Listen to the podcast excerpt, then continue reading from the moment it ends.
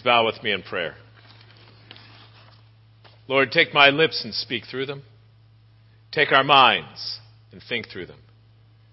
Take our hearts and set them on fire with love for your Son, Jesus Christ, in whose name we pray. Amen. Please be seated.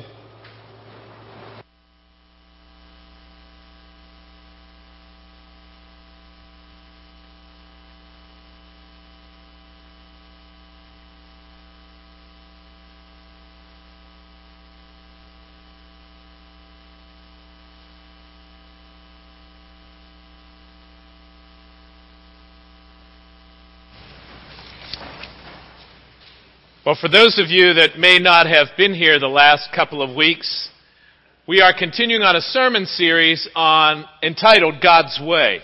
And thus far what we've talked about, the first sermon was God's Way, and we talked about Jesus being the way. And then we talked about if you're going to follow a way, you need directions in order to follow a way. And one of the primary ways we think about when we think about following God's way, which we talked about last week, is love.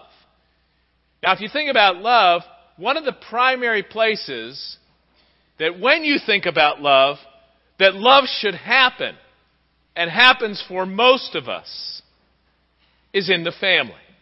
That's what you would expect. If you're going to experience this kind of love that God is talking about, you would hope, you would think, you would expect that it would happen in the home.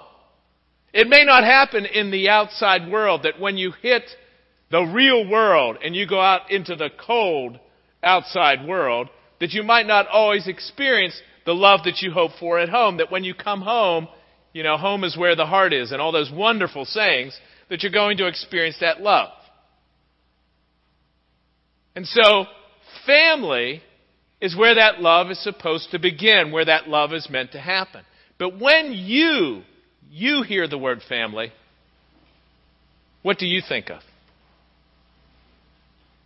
Is that what you think of? Do you think of a loving place? See, for some of us, for most of us, it's a mixed bag. For some, you have great memories. For some, you have mixed memories. For some, you have painful memories. Some of you are thinking of your family of origin. Some of you are thinking of your current family. Some of you don't want to think about family at all.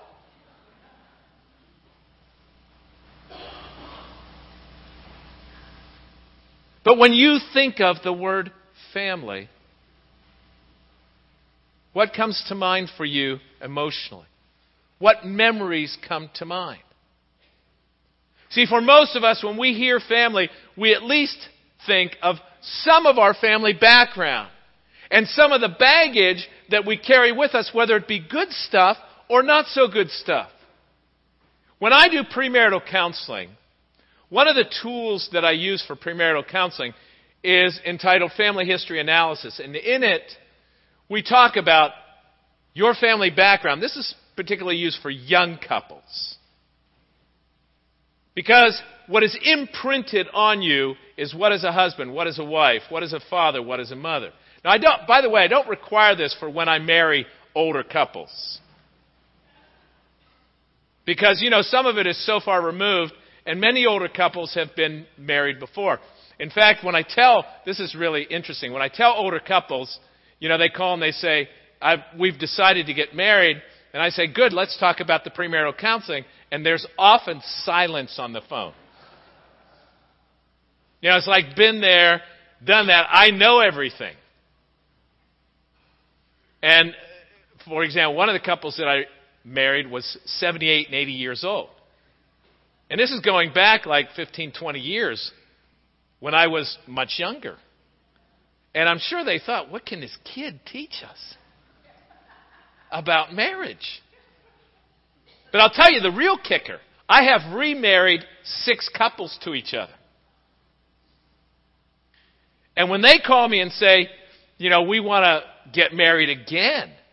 And I say, okay, let's talk about premarital counseling. And they said, we've already been married. And I said, yeah, how did it work the first time?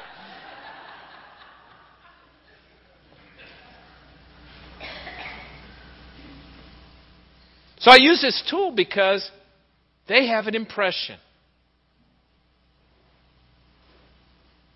of what is a husband and what is a wife and what is a mother and what is a father.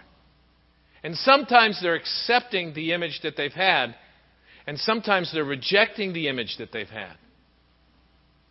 And sometimes they're sorting, and sometimes that imprint has been planted on them whether they recognize it or want it or not. I've recognized that in my own life.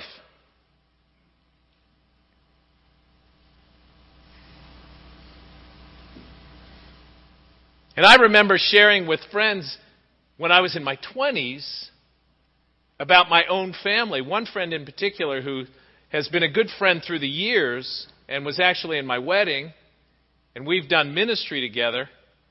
And I started talking about my family. And my family, very fascinating. I have some great memories, but I also have some difficult and some painful ones. Probably most of you do. But he stopped me at one point and he said, "Greg, everybody thought you had the perfect family." And I said, "There is no such thing. There's no such thing as a perfect family." One vivid memory that I have is when I was in first grade, we had a family party. And I remember very well it was on a Sunday. And we were playing street ball, baseball, at our home. And I ran into someone and fell on the street, and I broke my arm. And my dad, who was busy partying with friends and family, didn't want to be bothered. And he said to my mom, "We'll see how he's doing in the morning." And I remember that night having a terrible night, and I was pouring sweat and in a lot of pain, and the morning came, and I looked terrible. And my mom said, "I think he needs to go to the hospital." And my dad said, "Well, I got to go to work." My mom didn't drive and didn't have a car.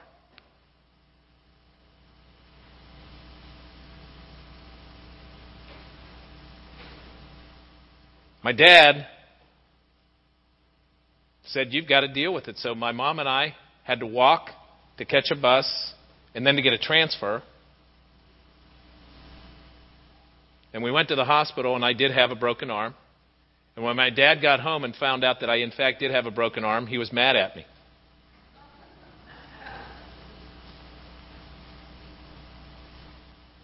See, I figured out later on in life that my dad was probably under a lot of stress at that time.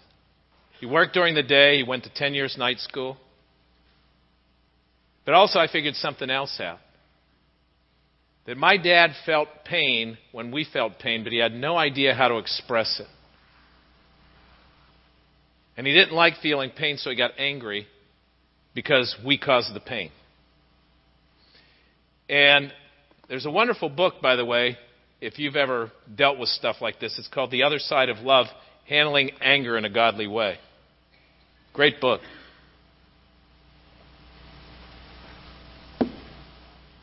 See, but all of us have baggage that we deal with. All of us have dysfunctional family stuff, one way or another. Because we're all part of the broken families. We come by it naturally. Look at our family background, Adam and Eve. And then Cain and Abel. I mean, Cain killed Abel. And then you go down the family tree a little more. Abraham, the father of faith, was a liar. And then his grandson Jacob was a deceiver and liar. And Jacob became Israel.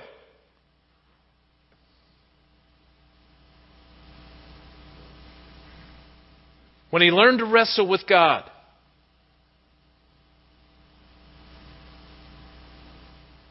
Which is what we all need to learn how to do. Wrestle with God. To figure it out. See, because if we don't, what happens to the family? From time to time, people ask me to read a book. They'd like me to read a book. I've got so many books. I'm always catching up on my reading. But one of those books that I was given a few months ago is a book entitled Being Mortal by Atul Gawande. And it's on medicine and what matters in the end. And unfortunately, in his mind, what matters in the end is the end of this life. See, I think there's another end that matters even more. And that's eternity. What happens to your soul? But this book deals with the end of this life. And his reflection on our lives as we age and deteriorate and what some people go through, the challenges in our culture and in cultures in other places. And as you can tell by his name, his Indian background, he has traveled to India. And so he reflected on something that he ran into over in India. Let me read this to you. The place had more than 100 people when I visited. This is a poor house that took care of people that were terribly infirmed. The youngest was 60 and the oldest past a century. Those on the first floor had only moderate needs. Among them, I met a Sikh man crawling awkwardly along the ground in a squat, like a slow-moving frog, hands, feet, hands, feet. He said he used to own an electrical shop in an upscale section of New Delhi. His daughter became an accountant, his son a software engineer. 2 years ago, something happened to him. He described chest pain and what sounded like a series of strokes. He spent 2.5 months in the hospital, paralyzed. The bills rose. His family stopped visiting. Eventually, the hospital dropped him off here. Bhagat, that's the director of the home, said he sent a message to the family through the police saying the man would like to come home. They denied knowing him.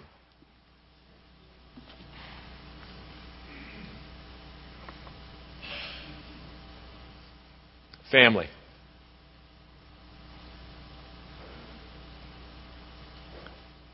See, the challenge is God wants us to learn what it means to be family His way. Not to give up when it gets challenging, when it gets hard, when we experience pain. But to learn how to love in spite of the challenges we face. We're all dysfunctional. We're all broken. We're all sinners. What does it mean to love in family? What does that look like? Where do we go to learn?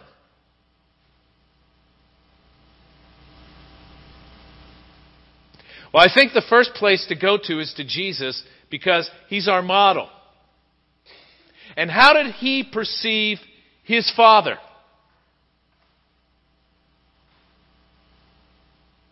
He perceived His Father as Abba, Daddy, a loving and tender Father.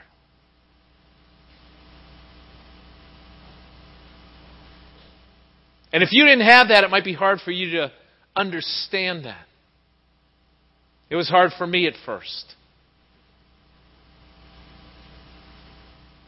But see, that's how Jesus conceived. If you listen to the gospel reading, here's a guy who's in his early 30s. That when He rose again from the dead, He took on this image of the Father, that when His apostles are struggling, He calls out to them, children. Children.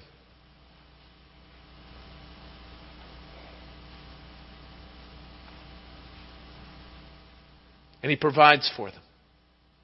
He sees their need. He sees their struggle. Children.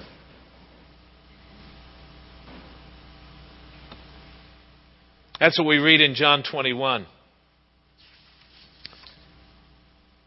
But one of the aspects of Jesus and how He perceived His Father that we love to gloss over is that Jesus was wholly submissive and wholly obedient to his Father. As much as he perceived him as wholly tender and loving and provide constantly for him, that he knew his Father to be holy. He completely respected him and respected his authority and humbled himself completely. And see, that's the part that we have a problem with in our culture today. If you look around, we have an authority problem, and we have a problem with respect. There is constant disrespect going on. And I include families in that.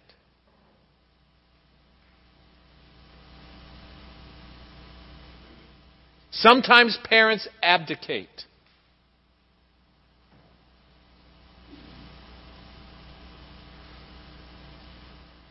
Sometimes children get their models from media. Sometimes we watch presidential debates and there's total disrespect.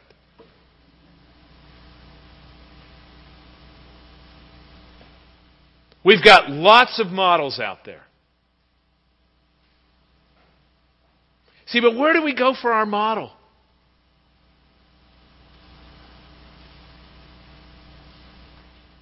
And how do we seek to implement that in family? We need to see a loving God, but also a holy God, so that we can begin to understand how we implement that model in our family and live it out as family. That's what we need to see. And it begins with understanding our role as disciple. That we learn from him. That we're open to being filled and transformed by the power of the Holy Spirit. Disciple means learner, student, follower. That Jesus is our model. Do you know the word disciple is the word that's most frequently used as to who we are in our role? The word disciple is used 269 times. And the word disciple includes the idea of discipline. That there's to be a discipline about our lives when we're seeking to follow the Lord. That we can't accomplish in and of ourselves. We need the power and the filling of the Holy Spirit in order to live this disciplined life. We can't do it ourselves.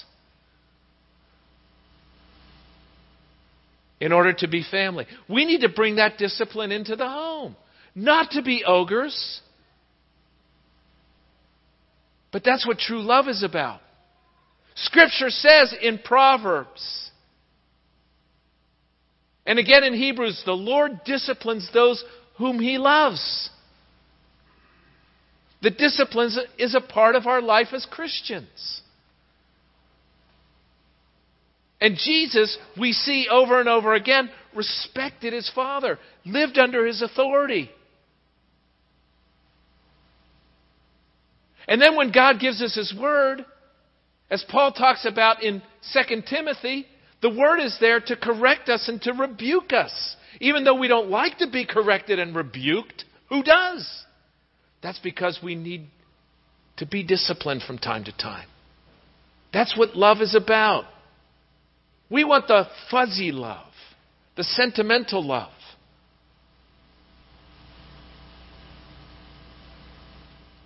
That's not what we see in Jesus. If you really read the Gospels, you see how to love because that's how Jesus loved his apostles. He called them children, but at times he corrected them as children. And directed them as children.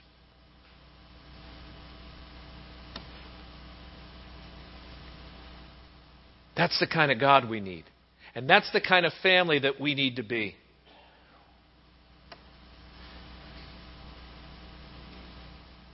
Which means also that we need to be mutually submissive to each other. Let's bring it first to the marriage. That husbands are to love their wives as Jesus loved the church. What does that mean? That means you lay down your life. You don't lord it over, you lay down your life. And wives are to love their husbands as the church serves Christ. That means you're to lay down your life. If you really understand what Paul's saying, it's mutual submission. It's laying down your life. And the model we have, Philippians 2, esteem others as better than yourself. Mutual submission. See, if we always want to be the one served, if we always want to be number one, we're going to have problems in the family, in the church, in society. Last week we talked about 1 Corinthians 13:4. Do not insist on your own way. See, I love to get my own way.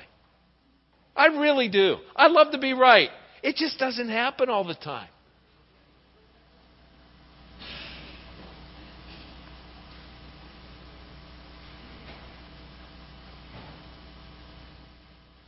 First Corinthians 13 is found in between 1 Corinthians 12 and 1 Corinthians 14. Those two chapters, isn't that brilliant? Those two chapters, hey, I'm not as dumb as I look. Those two chapters talk about the church and the body of Christ. We're going to be talking about God's church next week. But basically what that says is there is no inferior, there is no lesser than. In the church, in the family, everyone participates, everyone has gifts. And the love chapter, 1 Corinthians 13, which is often read at weddings, really is about people. It's really about the body. It's about how we're to treat each other. It's that kind of love for everyone. If we really understand. And that's why this humility, this laying down of one's life, it's this mutual submission that's supposed to creep into our lives, all of us together. And it begins in the family. That's where it's modeled. That's where it's lived out. That's where it's practiced so we can take it out into the world.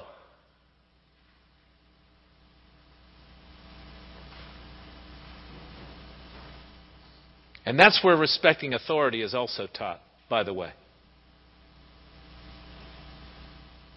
Romans 13 talks about respecting authority, but it begins in the home. That's where it's taught first. See, and one of the reasons why we've got an authority problem, once again, it needs to be held up and taught and learned. From childhood onward.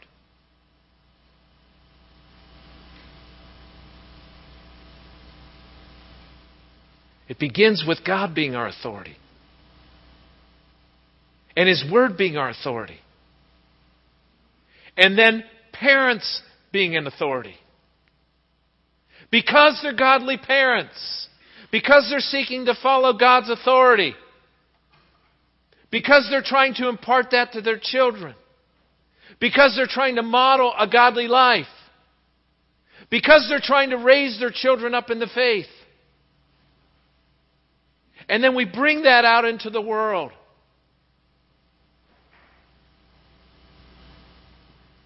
We have an authority problem. And that's why we have a respect problem.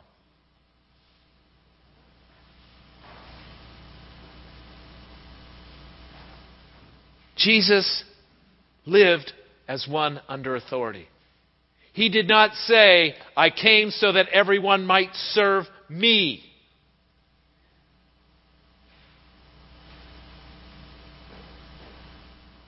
He came to serve. He came to live as one under authority.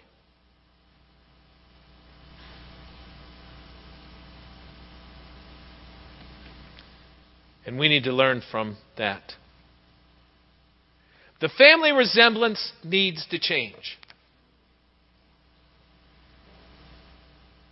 So that the family resemblance, we need to begin to take on the resemblance from our Heavenly Father.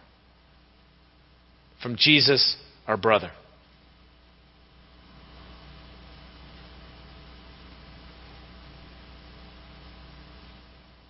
You know, in a few minutes, we're going to be praying a prayer that y'all know. Y'all know very well. In it, we're going to pray, "Thy will be done." Do you mean it? Do you really mean it for yourself? Thy will be done. I really want God's will to be done in my life. See, a lot of times what we really mean when we say that, those other people really need to follow God's will.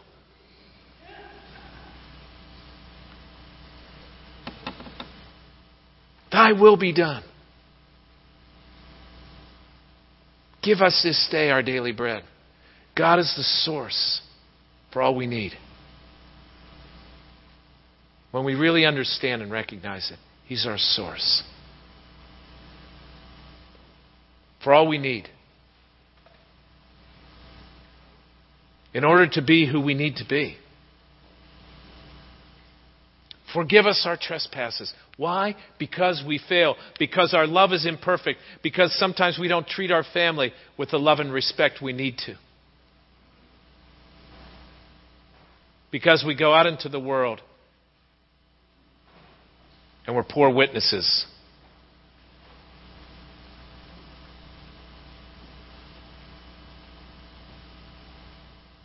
But how do we begin the prayer? Our Father. Our Father. That's how we need to begin. That's what our focus needs to be. Our Father.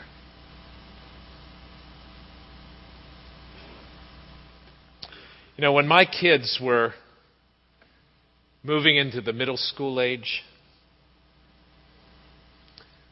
and they were just beginning to stretch their wings and press the limits and wanting to tell Dad how it was. I remember having a family meeting of sorts, pulling them in, saying, "We need to talk." And I said to him, "Look, I didn't really have a great model as a dad. And I'm not perfect, and I need to figure this out. Because I don't know or fully know how to do this dad thing.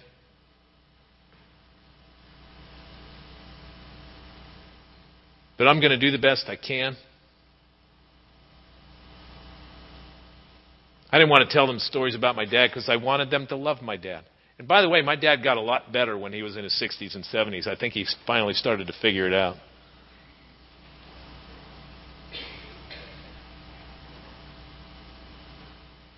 Quit drinking when he was in his 70s. That helped a lot.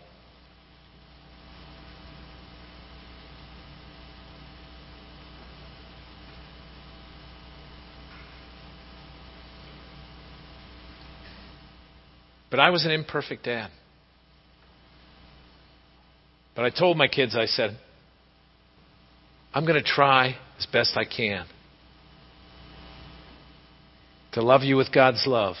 And to guide you with God's guidance.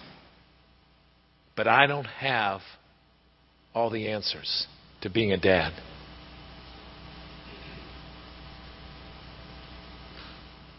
I'm just going to do the best I can."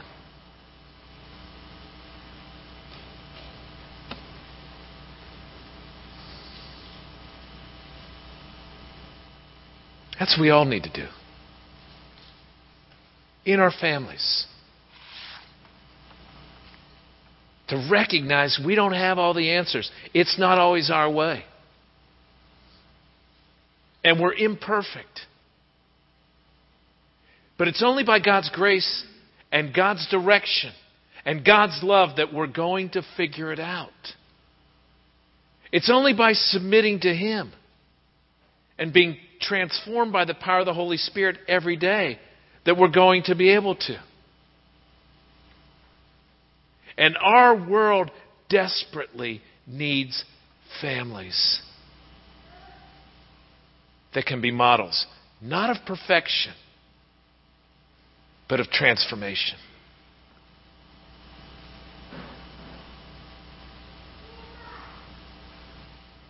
We're broken. And we've got broken families, and the world is certainly broken. And we have hope, and the world needs hope for families.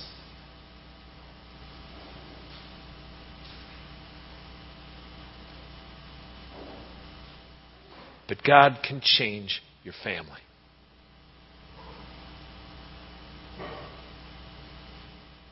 Because God is a loving Father. And Jesus died on a cross to show you the depth of His love. And He sent His Holy Spirit to change you. So there's hope. There's hope for you and there's hope for your family. Let's pray.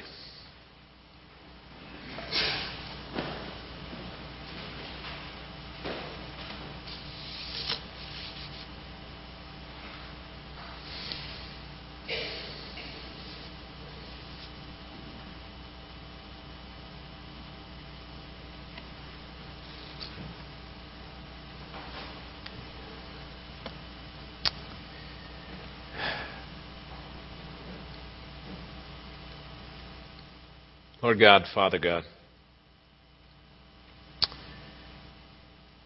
we are in desperate need of your love in our family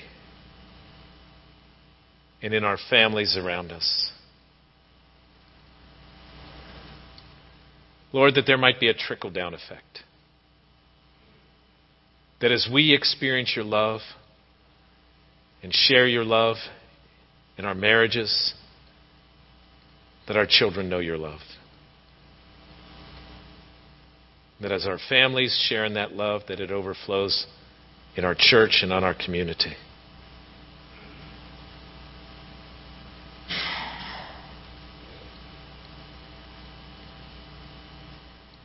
Because your love flows down to us through the cross, through the bloodshed of Jesus Christ, through the power of the Holy Spirit. Your love trickles down.